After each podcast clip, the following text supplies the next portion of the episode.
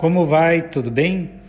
Hoje eu quero falar de um outro aspecto do amor de Deus e daquilo que devemos fazer enquanto filhos de Deus, glorificar a Deus. Falamos disso semana passada e é nosso dever glorificar a Deus porque tudo foi criado por Ele, portanto é dele, ou existe por meio dele, portanto para Ele são todas as coisas.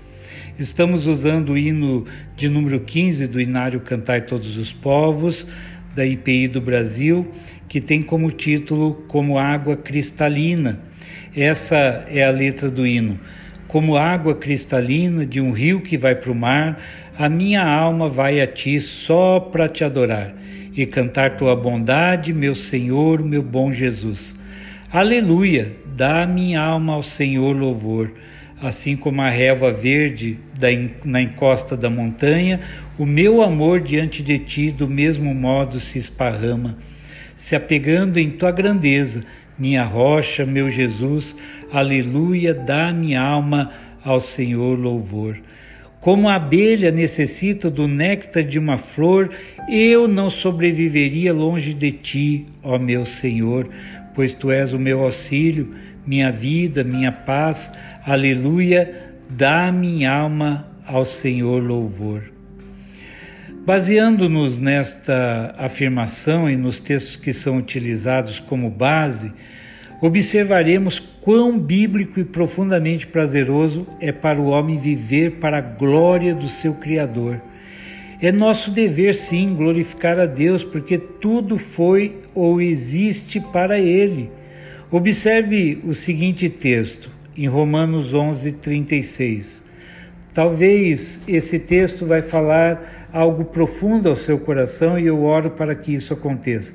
Romanos 11, 36 porque dele e por meio dele e para ele são todas as coisas. A ele, pois, a glória eternamente. Amém. Eu vejo esse versículo como um dos textos mais fortes com relação ao poder e à soberania de Deus. Ele se mostra para nós como um resumo daquilo que Deus é e daquilo que podemos compreender de Deus. O credo apostólico do qual nós cremos faz a seguinte confissão: Creio em Deus Pai Todo-Poderoso, Criador do céu e da terra. Que de Deus são todas as coisas. Temos que admitir que o nosso querer nem sempre é o querer de Deus. O versículo diz que de Deus são todas as coisas, e isso é algo que temos que ter convicção em nossas mentes. A nossa fé deve ser baseada nisso. Tudo que temos pertence a Deus, inclusive e de maneira mais especial a nossa vida e as pessoas que fazem parte dela. Que por meio de Deus são todas as coisas. Tem sido difícil para as pessoas, inclusive aos crentes, entenderem a intervenção de Deus em todas as coisas. Certamente que nós gostaríamos de crer num Deus que fizesse suas intervenções em apenas algumas coisas da nossa vida, principalmente naquelas de nossa preferência. Neste caso, Deus não seria o Pai Todo-Poderoso, Criador dos céus e da terra, como cremos e afirmamos. Nós cremos que por meio dele são todas as coisas, ou seja, que ele está no controle de tudo.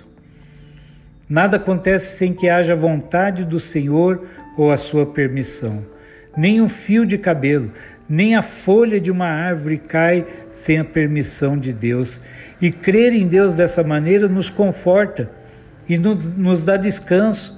Saber e crer que por meio dele são todas as coisas nos traz consolo e nos conforta diante de situações difíceis que Deus sabe o que faz e sempre faz o que é melhor para as nossas vidas, ainda que em muitos momentos não entendamos. Quando vivemos nessa convicção, nos tornamos para todos sempre participantes da vontade soberana de Deus, então viveremos e morreremos para Deus. Isso porque para Ele são todas as coisas. Amém? Tudo para Ele tudo para Deus. Essa frase deve ser central em nossas vidas.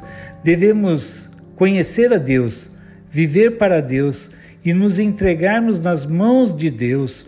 O conhecer, o viver e o oferecer a Deus deve ser a marca de todo cristão, de toda cristã, porque para Deus são todas as coisas.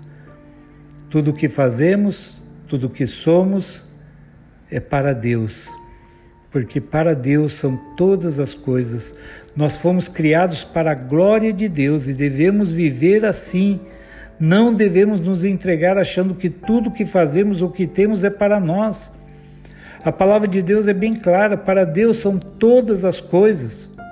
A vida dos nossos familiares, ainda que Deus nos dê o privilégio de convivermos com eles, não são nossas e nem para nós, mas para Deus que de Deus são todas as coisas, que por meio de Deus são todas as coisas e que para Deus são todas as coisas.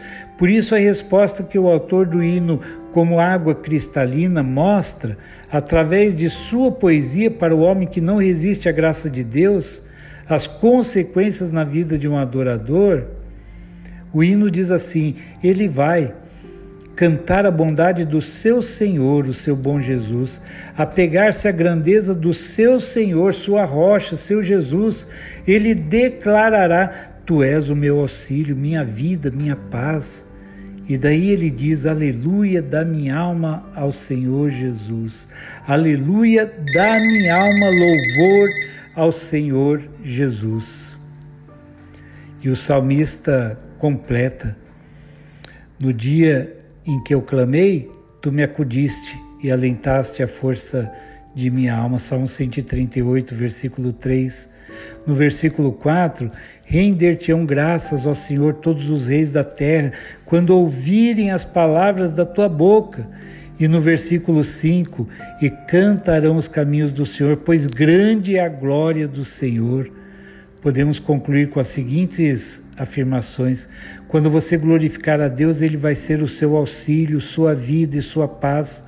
A vida do adorador pode ser a, a, mais clara afirmação do poder de Deus.